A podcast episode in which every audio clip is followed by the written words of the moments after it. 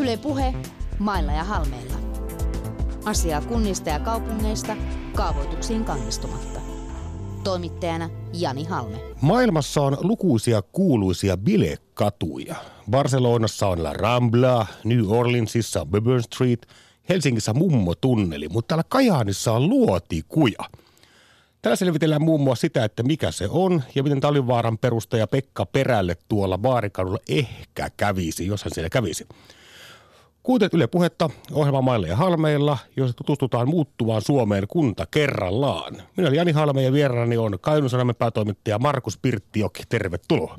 Kiitos paljon. Kainuu tunnetaan firmoista kuten Terrafame, eli entinen talvivaara. Onko sulla semmoinen pipo, kun oli pääministeri Juha Sipilällä taannoin päässä? Kyllä mulla on ja se on ihan, ihan komeen värinen, semmoinen vähän harmaa sävyinen, että tota, marjamettässä huono, että, että, tuota, että siellä kannattaa olla semmoinen ärtsyn oranssi, mutta tuota, mm. kyllä sitä voi päässä pitää. Sä oot saanut se heiltä liikelahjana. Joo, oli tämmöinen, tämmöinen päätoimittajayhdistyksen vierailu. Itse asiassa tänä keväänä käytiin siellä, niin silloin saatiin. Mitä siellä opit? Mikä on meno kaivosteollisuudella Kainuussa? Meno on kova ja, ja tuota, se just, että siellä nyt, nyt on alettu panostaa tähän akkukemikaalien tuotantoon, niin se tarkoittaa sitä, että siellä ei vaan kaiveta raaka-ainetta, vaan siellä myös jalostetaan sitä. Ja kyllähän niin jos ajattelee tota Terrafamea kaiken kaikkiaan, että miten valtavan merkittävä työllistäjä se on. Että jos se katsoo Sotkamon mittakaavasta ja siirtää sen tänne Helsinkiin, niin se olisi siellä sun, sun kulmilla Punavuoressa tehdas, jossa on 40 000 40 000 työpaikkaa. Eli se on, se on melkein tuplat se, mitä nyt tuohon täällä, tai tuolla Helsingin suunnalla Pasilaan rakennetaan. Eli työllistää tällä hetkellä Terrafame työllistää 1250 henkilöä siellä. Ja kaikille kuulijoille kerrottakoon, että tänään ollaan Kajaanissa, mutta luonnollisesti myös Kainuun maakunnassa, johon myös sitten mainittu Sotkamokin kuuluu. Sä on tehnyt aikamoisen kiepsautuksen nyt tämä Terrafame, kuten se meille päin lausutaan, eli vielä kaksi vuotta sitten kyseinen yhtiö oli luottamus- ja mainetutkimuksen mukaan Suomen huonomaineisin firma, jopa sähköyritys Karuna oli jäänyt taakse. Silloin sakkaaltaat vuoti ja kalat kuoli ja nyt tämä yritys tekee sitten ihan uutta toimintaa, eli reilun kaupan kobolttia sieltä ilmeisesti ollaan hakemassa. Tesla-sähköautoihin, joten hyvä puoli on toki myös sitten se, että tämä heti kobolttimahti Kongossa lapsityöläiset eivät enää kuole sinne kaivoksiin. Sä oot käynyt päätoimittaja Markus Pirttijoki siellä jonkin verran. Millaista väkeä kaivos työllistä? Onko siellä hakku hakut kainalossa, kaverit puskee ja kourassa on semmoinen pikkulintu, joka kertoo sitten, että milloin happi loppuu kaivoksesta. No siellä on sellaisia kavereita, jotka ohjaa pienen kerrostalon kokoisia, kokoisia kuorma-autoja ja tällaisia vaativia, vaativia laitteita käyttää. Hakkuja en ole kyllä nähnyt, nähnyt yhtään, että tuota, kyllä se on hyvin, hyvin tuota korkeata osaamista vaativaa työtä, mitä siellä tehdään ja nyt sitten kun tämä akkukemikaalituotanto aikanaan alkaa, se muuten tuo lisää työpaikkoja 4-700 suoraan ja välillisesti sinne niin tota, se on sitten kemian teollisuutta paljon enemmän. Et siinä puhutaan sitten sellaisista työpaikoista kuin esimerkiksi Kemiralla tai Tikkurilassa, että ei se ole mitään tämmöistä hakun heiluttamista enää puhutaan työpaikoista. Vaan pari vuotta sitten Kajaani ja koko Kainu oli Suomen pahinta työttömyysaluetta. Mikä tällä hetkellä on teillä meno? 2014 syksyllä työttömyysaste oli Kainussa melkein 20 prosenttia. Herra mun veren. Et siinä mennään niihin, niihin lukuihin kuin 90-luvun alku ja, ja tuota, se oli just sitä aikaa, kun, kun oli nämä, nämä sakkavuodot ja Transtekilla oli lomautuksia Venäjäpakotteiden vuoksi. Et ei oikein niin kuin missään näkynyt semmoista – selvää, selvää parannusta, mutta sitten just tämä, mistä käänteestä puhuttiin, jälleen palataan siihen, että Terrafame on ollut yksi iso juttu, että, että tuota, valtio teki päätöksen, että se toiminta jatkuu siellä ja tuossa jo suhteutinkin sen työpaikkojen merkitystä siellä alueella. Ja sitten toinen on se, että Skoda osti Transtekin. Se oli myös semmoinen, semmoinen merkittävä. Sitä tietysti ensin pelättiin, että tsekkiläinen kilpailija ostaa toisen kilpailijan pois markkinoilta ja pistää, pistää oven säppiin, mutta päinvastoin he osti tällaista arktista – talvikäyttöön liittyvää osaamista. Eli nyt me ei puhuta Skodan autoista, vaan puhutaan Skodan... Ra- kiskokalustosta, eli junavaunuista, raitiovaunuista ja ennen kaikkea raitiovaunuista. Ja tota, sehän tarkoitti sitä, että Transtec pääsi sellaisiin kilpailuihin mukaan Otanmäestä, Otanmäen tehdas, mi- mihin se ei olisi muuten päässyt. Ja siellä kaikki nämä lomautetut, joita aikanaan oli, heidät kutsuttiin töihin ja nyt siellä päinvastoin olisi, olisi 50-100 hitsaria saisi heti töitä, jos mahdollista. Eli tämä 20 prosentin työttömyys on nyt tuoreimman lukujen mukaan 9,9. Ja Kainuussa, esimerkiksi Kajaanissa työttömyysaste on sama kuin Helsingissä tänä päivänä. Huhut jopa kertoo, että siellä on tämmöistä kovaa taistelua työvoimasta, eli länsirannikolta uudelta kaupungista asti on saavuttu Kainuuseen rekrytoimaan. Pitääkö tämä paikkansa? Pitää paikkansa, eli tämä työvoiman pula, mistä nyt puhutaan, niin sehän on tietysti valtakunnallinen ilmiö ja, ja näkyy erityisesti niillä alueilla, missä on tällaista isoa teollista, nopeasti syntynyttä teollista toimintaa. Ja, ja, ja tänä päivänä kolme paikkakuntaa, missä on suurimmat työvoimapulat, on Satakunta, ää, Lappi ja Kainuu. Eli just nämä, missä on tällaista, tällaista toimintaa. Lapissa se on tämä matkailupuoli enemmän, mutta sitten just sillä satakunnan suunnalla niin tämä autotehdas. Ja todellakin Uudenkaupungin autotehdas kävi rekrytointirekalla Kajaanissa houkuttelemassa töihin sinne ja sitten tuota vastavetona me taas kävimme Tampereella, Tampereen rekrytoritapahtumassa houkuttelemassa ihmisiä, että tulkaa tekemään raitiovaunuja juuri itsellenne. Ja eikös teillä ole siellä, täällä ole myös maailman pohjoisin raitiovaunureitti? Eli Sporiahan löytyy Helsingistä ja kohta myös Tampereelta, mutta ennen Tamperetta ehti Transtekin tehtaalla on tämmöinen testirata. Kyllä se on, että aina kun tam, puhutaan, että monesko, monesko kaupunki liittyy, liittyy tähän raitiovaunujen käyttäjiksi, Tampere tai Turku, niin pitää muistaa, että Kajani on aina se toinen, toinen siellä. Se ei ole kauhean pitkä tosin, mutta rat, rata kuitenkin. Mikäs teillä on Kainuussa matkailumarkkinan tilanne? Lappihan vetää hurjasti turisteja ympäri maailmaa. Mikä on, on matkailun ja luontomarkkinan meno sitten Kainuussa? Meillä on matkailussa valtavasti potentiaalia ja, ja tuota, mä uskon siihen, että me tullaan hyvässä Lapin imussa.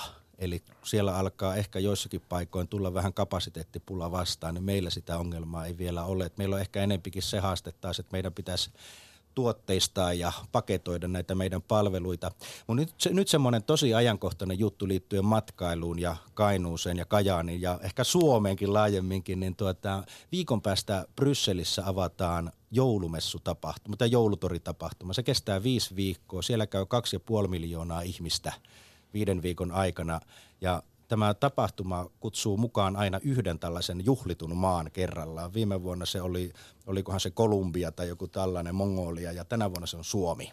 Hienoa. Ensimmäistä kertaa ja, ja Visit Finland päätti kutsua Kainuun esittelemään Suomea. Eli Kainu on rakentanut tämän koko Suomi-paketin sinne, koska meillä on aiempaa osaamista ja kokemusta Saksan joulutoreilta.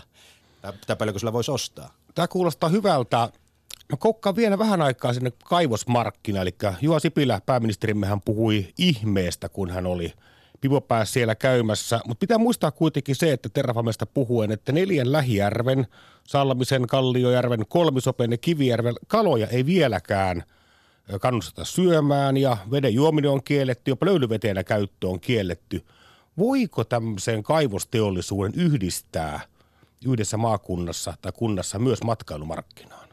Ehdottomasti voi ja pitää. Ja tämä, mitä tulee näihin ympäristöasioihin, niin siinä pitää luottaa aina viranomaisiin. Että tässä on ollut sellainen haaste, että tässä tulee monenlaista faktaa monesta suunnasta. Ja se, että mihin voi, voi luottaa, niin tuota, täytyy, täytyy sitten luottaa viranomaisiin. On, on varmasti alueita, joissa näin on, että se on tietysti ihan normaalia, että päästöt esimerkiksi Äänekosken Ääne, Äänekosken sellutehtaalta on isommat kuin, kuin Terrafamesta tänä päivänä, että niitä on joka, joka paikassa, että se ei ole mitenkään tavatonta, mutta muistaen historian sitäkin huolimatta, että oli täysin eri toiminnanharjoittaja kyseessä, niin näissä oltava hyvin tarkkana. Mutta se, että, että asioita hoidetaan vastuullisesti ja se teollinen toiminta siellä pyörii, niin mä uskon, että se on sinänsä ympäristön kannalta paras ratkaisu, että se prosessi itsessään, siellä on panostettu paljon vedenpuhdistukseen, että se prosessi itsessään puhdistaa sitä, sitä, sitä tuota päästöä, mitä sieltä tulee. Mutta se, että, että tuota matkailu ja kaivostoiminta pitäisi laittaa jotenkin niin kuin eri vaakakuppeihin, niin mä en, mä en näe siinä mitään, mitään järkeä, eikä se oikein loogistakaan. Et mun mielestä pitää, pitää mahtua kaikenlaista, monenlaista toimintaa. Ja kyllä tämä on nähty Lapissakin, että kyllä ne mahtuu molemmat toiminnot sinne erittäin hyvin. Tämä asia on hurja ajankohtainen monessa kunnassa Suomessa, muun Ranualla ja Heinävedellä pähkäillään sitä, että miten lähelle Saimaan vesistöjä voidaan tehdä. Heinävedellä voidaan tehdä kaivos ja vastaavasti miten sitten Lapin herkkä luonto Ranualla kestää – kestää teollisuuden. Tässä toki viranomaisten pitää olla ehdottoman oikeudenmukaisia. Eli se, että tässä lähtee viranomaisiin usko rapautumaan, niin huonostihan meille tässä käy. Mä oon täysin samaa mieltä, että jos johonkin pitää voida luottaa, se on viranomaisia. Jos heihin ei voi luottaa, niin peli on menetetty. Että kyllä tämä niin terveisinä kaikille, kaikille viranomaisille, että, että pitäkää pää kylmänä näissä asioissa. Tämä oli ely suunnattu viesti. Mutta hauska yksityiskohta täältä Kajaanista ja Kainuusta on se, että hän innottanut aina ihmisiä jotenkin tämä kun karu luonto. Ja oma suosikkini on keskiaikainen historioitsija nimeltään Adam Bremeniläinen. Hän nimittäin nimesi Kainuun terrafeminaarumiksi, eli naisten maaksi. Ja hän ilmeisesti äh, oli ymmärtänyt alueen ruotsinkielisen nimen Kveenlandin väärin ja kuvitteli aidosti aikoinaan, että Kainuuta hallitsee jättiläskokoiset Amazoninaiset. Ja täällä miehet on alisteisia ja naiset, naiset päättää mielikuvissa Kainuussa. Tilannehan on hyvin – päinvastainen. Et Terrafame työllistää 91 prosenttia työntekijöistä on miehiä, mikä tekee tietysti aikamoisen pikkujoulun sinne. Ja Kajanissa on joka sata naista kohden 129 miestä. Onko tämä ongelma, päätoimittaja Markus Pirttiokin? Aina kun joku asia ei ole tasapainossa, niin se on, se on ongelma tai ainakin semmoinen, millä sitä pitäisi jollakin tavalla ratkaista. Et kyllähän se on nähty, että meillä on – Meillä, meillä on tuota nuoria, nuoria naimattomia miehiä enemmän kuin, enemmän kuin naisia. Ja Siellä on aina ongelmia yhteiskunnassa, missä on liikaa naimattomia nuoria miehiä. Tämä on fakta. Se varmaan on näin, että tuota, ei ole naiset pitämässä niitä kurissa. Tota, kyllähän niin kuin, tällaisessa niin kuin mat, tai markkinoinnissa, jos puhutaan matkailumarkkinoinnista, ja nyt ei puhuta mistä ulkomaisista turisteista, vaan ihan, ihan su, su, suomalaisista niin kuin maassamuutosta, että miten tuota, saadaan ihmisiä houkuteltua muuttamaan, niin kyllähän tässä täytyy kiinnittää huomiota just siihen, että mitä tarjottavaa meillä on naisille. Eli, eli tuota, onko meillä palvelutaso, työpaikat sellaisia, että se, se kiinnostaa just naisia. Näissä työpaikkapuolella kyllä on hyvin, että jos, jos ajatellaan, mitkä vielä on perinteisesti naisvaltaisia aloja, kuten sairaanhoitajat. Meillä on, kyllä. meillä on yhtään työtöntä sairaanhoitajaa.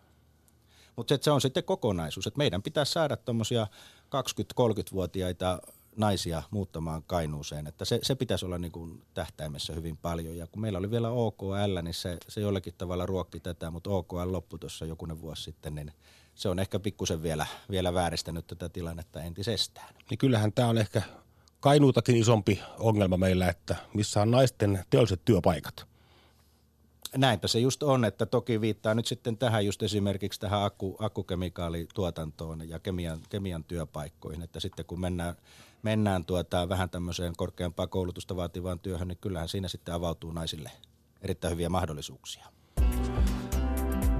Yle Puhe, Mailla ja Halmeella. Kuuntelet Yle Puheella Mailla ja Halmeella ohjelmaa, jossa seikkaan ympäri muuttuvaa Suomea kunta kerrallaan ja – Tällä kertaa ollaan kaupungissa, jonka vaakunassa on kaksi komeaa linnan tornia, eli Kajaani, mutta mä en ole linnaa löytänyt. Missä nämä tornit on, päätoimittaja Markus Pirttiokin? Linna on sillan alla piilossa. Se on, se, se, on sekä tuota fyysisesti että henkisesti vähän sillan, sillan alla tällä hetkellä. Eli tota, se on siihen aikoinaan siitä nyt yli 300 vuotta, kun se, se räjäytettiin taivaan tuuliin, mutta se on, se on sen jälkeen sitten 30-luvulla siihen päälle on rakennettu silta. Sinänsä se on varmaan ollut siihen aikaan ihan loogista, että on hyvä paikka. Että meillä on varmasti Suomen, ellei maailman komeimmat siltapilarit. Tämä pitää varmasti paikkansa.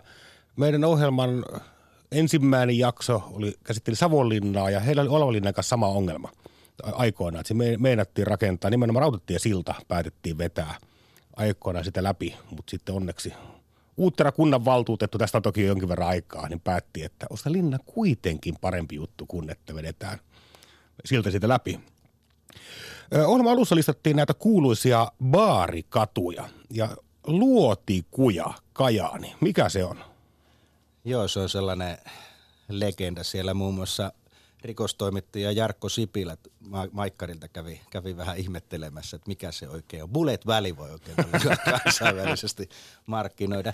Ilmeisesti siellä jonkinlainen paikallinen dialogi on käyty sitten vähän, vähän tuota, kättä pidemmän kanssa. Siellä on kai jotakin, väitetään, että siellä jotain luodinreikiäkin löytyy seinistä, mutta mulle ei ole vielä valinnut tänä päivänä, että milloin se on ollut tai mitä siinä on tapahtunut. Mutta siitä, on siitä se on saanut nimensä kuitenkin, mutta siinä on, siinä on paljon baareja. Se on, se on tosiaan niin kuin niin alussa sanoit, että se on, se on mummotun, vähän niin kuin mummotunneli, mutta ilman niitä mummoja. Aivan. Että se on hyvin tämmöinen, sanotaanko nuoriso, nuorisopainotteista porukkaa, mitä siinä käy. Et siinä on biljardia, karaoke, kebappia, mitä nyt ihminen tarvitsee. Juuri näin, mitä ihminen tarvitsee.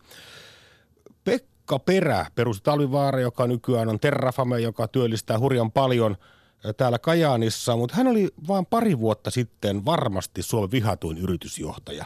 Ja nyt hän on sitten painut perheen asti Luxemburgiin ja valitellut, että lapsia kiusattiin täällä. Tehdään päätoimittaja Markus Pirtti ajatusleikki. Nyt me lähdetään, minä, sinä ja Pekka Perä, lähdetään Luotikujalle viettämään lauantai-iltaa. Mitä tapahtuu? Eli miten paikalliset suhtautuu Pekka Perään, jota punavuorilaiset inhoaa ja vihaa? No mä luulen, että kainulaiset tässä kohtaa on, kuten Veikko Huovinen on sanonut, että he katsoo asiaa vähän laajemmasta perspektiivistä ja, ja tuota, ovat ehkä unohtaneet sen synkän ajan, mitä näihin, näihin tuota, vuotoihin liittyy ja ymmärtävät sen, että ilman Pekka Perää ei olisi Terrafamea. Eli... Ja tähän liittyy tähän Pekka Perään pakko kertoa semmoinen, semmoinen tarina, että kun hän aikoinaan Sotkamon kunnanjohtajalle soitti ja, ja ilmoitti, että silloiselle kunnanjohtajalle soitti ja ilmoitti, että Pekka Perä päivää, aion rakentaa Sotkamoon Euroopan suurimman nikkelitehtaan. Ja kunnanjohtaja oli sitten vähän aikaa sitä puhetta kuulu, kuunnellut ja sanonut sitten jollekin siellä kunnantalolla, että – Pekka Perä vielä kuulosti nimenäkin vähän semmoiselta keksityltä, että joku akuankka soitti. Mutta akuankka sinne kuitenkin se kaivoksen perusti.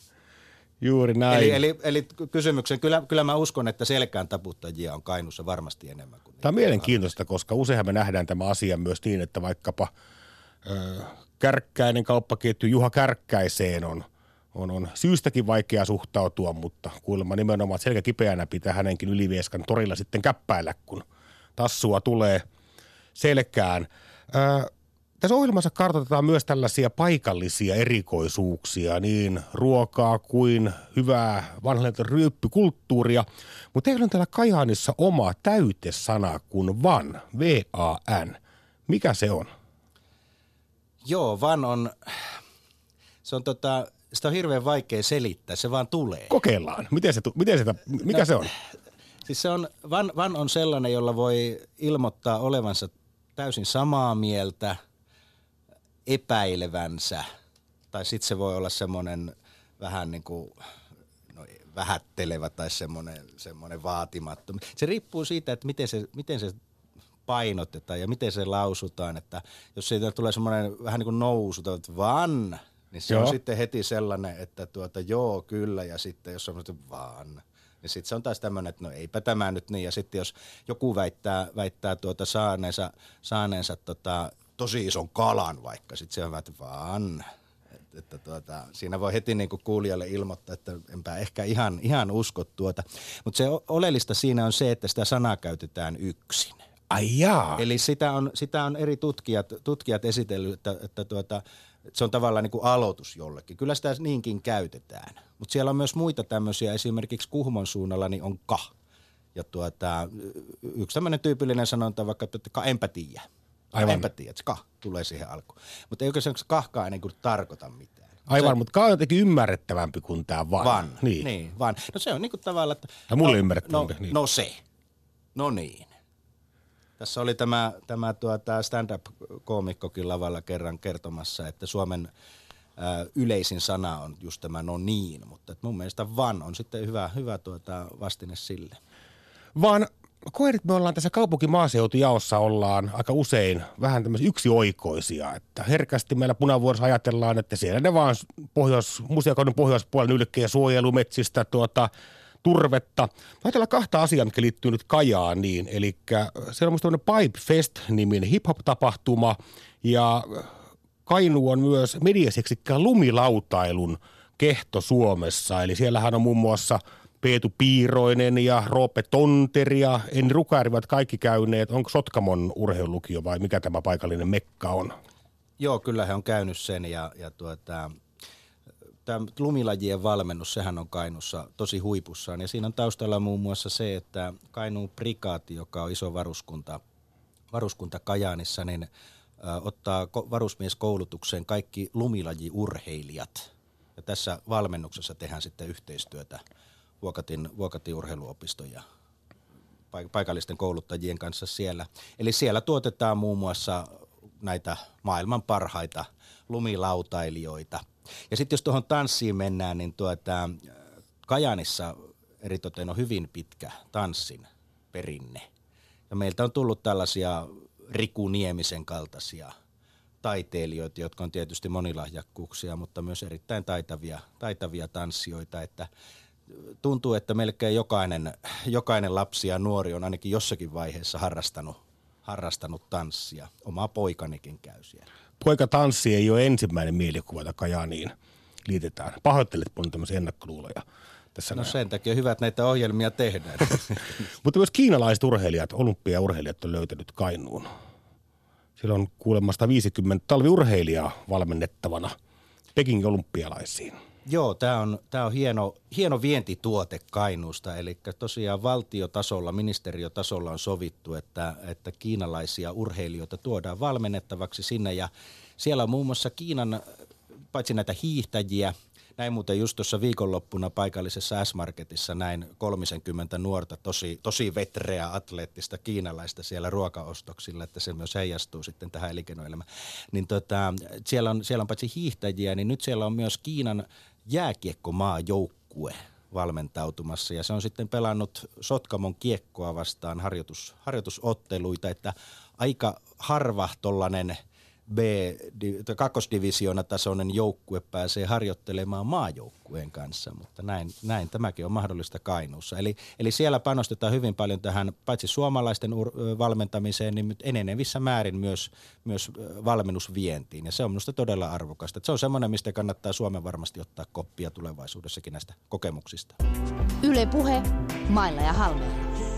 Toimittajana Jani Halme. Kuuntelet Maille ja Halmella ohjelmaa Yle puheella ja nyt pähkäillään Kajaanin ja Kainuun mielenmaisemaa.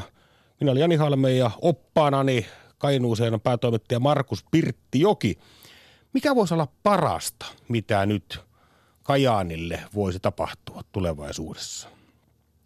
No tietysti semmoinen, mikä on realistista ja oikeastaan menossakin, niin on just tämä mielikuvan – muuttuminen. Että Kainu ei ole enää maan pahinta työttömyysaluetta ja Kajaani, eikä me olla silleen nälkämaata, eikä me olla silleen korpea. Meillä on Suomen, Suomen laadukkainta pelikouluttamista. Meillä on hyvin, hyvin high muutenkin. Siellä on muun muassa tällaisia supertietokoneita, mitä on kahdessa paikkaa Suomessa, eli Espoon Keilaniemessä ja Kajaanissa ja tuota, että on hyvin, hyvin tämmöistä korkeatasosta osaamista siellä. Mutta se on semmoinen, mikä mä uskon, että se menee joka tapauksessa, mutta se, se, mikä on sitten vielä vähän, vähän tuota, niin sanotusti pitemmässä kuusessa, niin on se, on se linna – Eli tota, jota ei siis tällä hetkellä ole. Jota ei tällä hetkellä, siitä on sanotaanko vajaa puolet. Että tuota, että siinä on ollut, museovirasto on ollut sitä, sitä mieltä, että ne rauniot ovat niin arvokas historiallinen nähtävyys, että siihen ei saa sitä linnaa rakentaa. Ja toinen peruste on ollut se, että mistään ei löydy piirustuksia, millainen se linna on ollut. No ensinnäkin se, että jos siinä on jo kivijalka olemassa, niin helppohan siihen päälle on rakentaa. Ja toisekseen se, että jos tuota, piirustuksia ei ole, niin eihän sillä ole sitten niin väliä, että millainen siitä tulee, kun kukaan ei tiedä ihan tarkkaan, että millainen se on ollut. Mutta tota, tämä oli mulla semmoisena ajatuksena, että kun 2016 tuli 300 vuotta täyteen siitä, kun venäläiset sen räjäyttivät sen, sen, sen linnan pohjansodan päätteeksi tai sen aikana, niin olisi tehty tällainen EUn ja Venäjän yhteishanke, että olisi rakennettu se uudestaan, että olisi tullut venäläiset mukaan vähän niin kuin siihen, että minkä rikkovat, niin saavat korjatakin. Ja EU olisi sitten rahoittanut ja siinä olisi saatu aikaiseksi Kajaaniin ja Suomeen ja Euroopan maailman pohjoisin linna. Että ei vain Euroopan maailman pohjoisin linna. Ja se olisi ollut tällaista – rauhantyötä EUn ja, EUn ja Venäjän välillä. Silloin sille Kajanin linnalle olisi voinut myöntää vaikka Nobelin rauhanpalkinnon siinä Mahtavaa. vaiheessa sitten. Ja mietitään just millainen nähtävyys se olisi ollut ja vaikkapa kaupungin teatteri siellä vähän uusia tiloja vailla, niin täm, tämmöiseen käyttöön erittäin hyvä ja, ja tuota, kaikenlaisia konsertteja, ihan niin kuin Savonlinnassakin. Ei kilpailtaisi missään nimessä, että varmasti tänne mahtuu useampikin linna, missä voi konsertteja järjestää. Tämä on semmoinen päätoimittajan pitkäaikainen unelma. Katsotaan nyt kuinka pitkäaikaiseksi se sitten jää, mutta toivon, että nähtäisiin järkeä tämmöisessä hankkeessa. Maailmassa ei lienee kovinkaan montaa kohdetta ole. Berliinissä yksi kirkko, jonka tiedän, että sen pommittaneet ovat rahoittaneet uudelleen rakentamista, ainakin kuultaisiin risti sinne katolle, mutta se, että jos saat Venäjän maksamaan EUn kanssa Kainuun linnan uudelleen rakentamisen, niin rauhanpalkinto olisi kyllä vähintään tästä syynä. Anteeksi aiheellista. Kerroit Markus Pirttijoki tuossa alussa, että työvoimapula vaivaa nyt jo Kajaania ja Kainuuta. Ja se on tietysti valtava huono juttu, koska firmat ei pääse kasvamaan. Eikö sitä voisi paikata maahanmuutolla, tätä työvoimapulaa? Mä luulen, että sitä on joka tapauksessa ihan pakkokin paikata maahanmuutolla. Ja siinä, jos ajatellaan tätä meidän syntyvyyttä, väestökehitystä, että se tulee ihan sitä kautta. Että eihän meillä ole enää, enää tuota, elättäjiä elätettäville, Ville, jos tuota, meistä paikata. Että jos jotakin ei, ei äkillisesti tapahtuisi. Mun mielestä sitä tehdään jo maahanmuuttoa, tai siis tämmöistä niin työperäisen maahanmuuton edistämistä. Siinä on tiettyjä pykäliä, jotka hidastaa sitä oleskeluluvan käsittelyt ja kaikki tämmöinen byrokratia. Sitä pitäisi tietysti korjata niin, että se olisi mahdollisimman sujuvaa. Mutta sitten paikalliset yritykset, esimerkiksi pelifirmat, mitä meillä on Kajaanissa täällä paljon, niin tuota, ne ottaa, siellä voi olla pariakymmentä eri kansalaisuutta. Ja ne hoitaa myös sitten se kotouttamisen. Eli he opettaa itse sitä, että mitä, mitä tuota Kajaanissa ja Kainussa voi tehdä ja tutustuttaa paikallisiin ihmisiä. Siellä on herätelty tällaista kummiajatusta, että voisi olla tällaisia kotouttajia-kummeja yrityksissä tai, tai järjestöissä tai ihan missä tahansa, jotka sitten ottaa tavallaan siipiensä huomaan jonkun kiinalaisen tai intialaisen insinöörin, joka ei ole koskaan käynyt, käynyt Suomessa ja tuota, kertoo vähän, vähän maan tavoista. Että mä luulen niin, että tässä aikansa katsotaan, että mitä tälle kotouttamiselle käy, mutta firmat sitten lopulta hoitaa sen itse, että ne ei jää odottelemaan kovin pitkään. Ja Kajanissa tätä tehdään jo. Mutta maahanmuutto on varmasti yksi, mitä tarvitaan. Ihan ehdottomasti. Kun mä ihan nyt luottamuksella sulle, Markus Pirtti, jokin ennakkoluulon. Jotenkin mulla olo, että somali nuorukaisella olisi Kainuun, anteeksi, Kajaani luotikujalla lauantai-iltana epämiellyttävä olo. Onko tämä nyt myytti? Ei se on myytti. Varmasti ihan, ihan näin on, että tuota, kyllähän tämmöiseen erilaisuuteen suhtautuminen, niin se on meille suomalaisille jotenkin hirveän vaikeaa. Mä en ole niin kuin, mä en tiedä, kai se vaan pitäisi niin kuin kohdata tämä, tämä tuota oma pelkonsa, että jos pelkää jotakin erilaisuutta, niin ei siihen muuta lääkettä ole. Että pojan luokalla on, on ulkomaalaisia oppilaita ja ei, ei se niin kuin he, heidän ikäluokassaan se ei ole enää mikään, mikään ongelma, mutta että ehkä se meikäläiset tämmöiset kolmi nelikymppiset vielä ollaan vähän, me ei olla niin totuttu näkemään ympäristössämme tai, tai, tai tuota, asioimaan tällaisten ihmisten kanssa, jotka meidän mielestämme ovat erilaisia. Eli tuota, juu, pitkä vastaus, mutta kyllä siellä varmaan vähän, vähän voisi olla tukala olla, olla yksin Somalin luotikujalla tänä päivänä, mutta uskon, että 20 vuotta korjaa asiaa. Kyselin Twitterissä hashtagillä mailla ja halmeilla, mitä Kajaanista pitäisi nostaa esiin. Ja eniten ääniä saivat Rönttönen, Pekka Heikkisen, Ruisleipä ja Leipäjuusto. Mitä nämä on? Sen sitä saa, kun pyytää toimittajan vieraksi. Sanopas Jani sinä, mikä tulee ekana mieleen Rönttösestä. Mulle tulee mieleen sultsina joku tämmöinen itäperäinen öö, leivonnainen. Hyvä, tiesit kuitenkin, että se on ruokaa. Että joku ajattelee ronttosta, että se on kenkä. se, se on, rönttön on vähän niin kuin riisipiirakka, mutta riisi on, riisipuuro on korvattu puolukkapuurolla. Maistuu hyvin sekä, sekä kylmänä että lämpimänä ja pikkusipasu voita päälle. Sitten siinä oli, oli tuota, hetkinen, mitäs ne muut olikaan? Oli leipäjuusto. Leipäjuusto, no niin, tässä tämä klassinen virhe. Eli tuota, leipäjuusto ei ole leipäjuusto, vaan se on kainussa juustoleipää.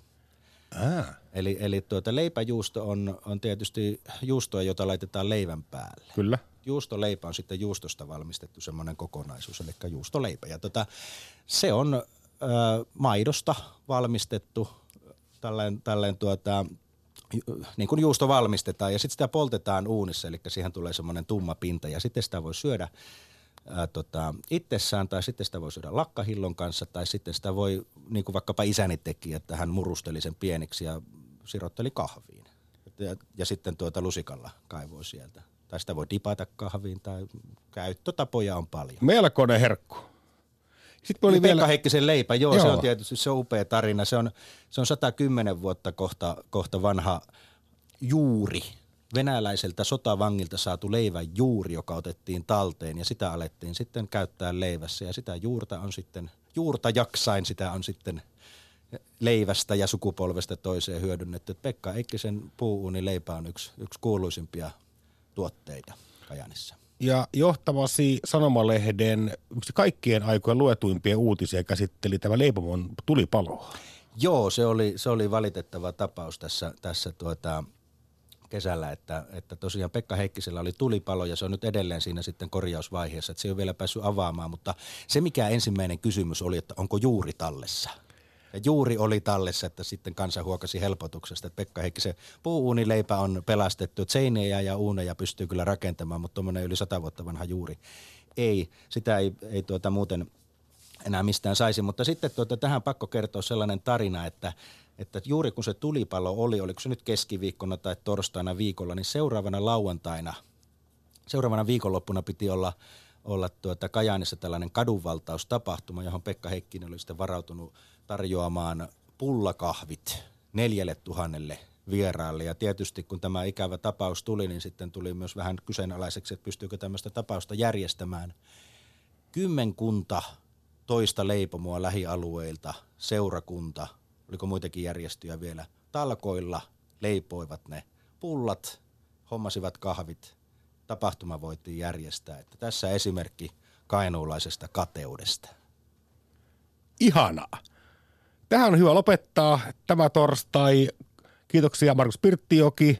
Kuuntelitte Maille Halmella ohjelmaa ja – Tällä kertaa Suominen terveystarkastus tehtiin Kainuuseen ja Kajaaniin ja läpihän se meni. Ensi viikon torstaina katsotaan, mikä on Etelä-Pohjanmaa henkinen tilanne, kun karavaanimme suuntaa Kurikkaan.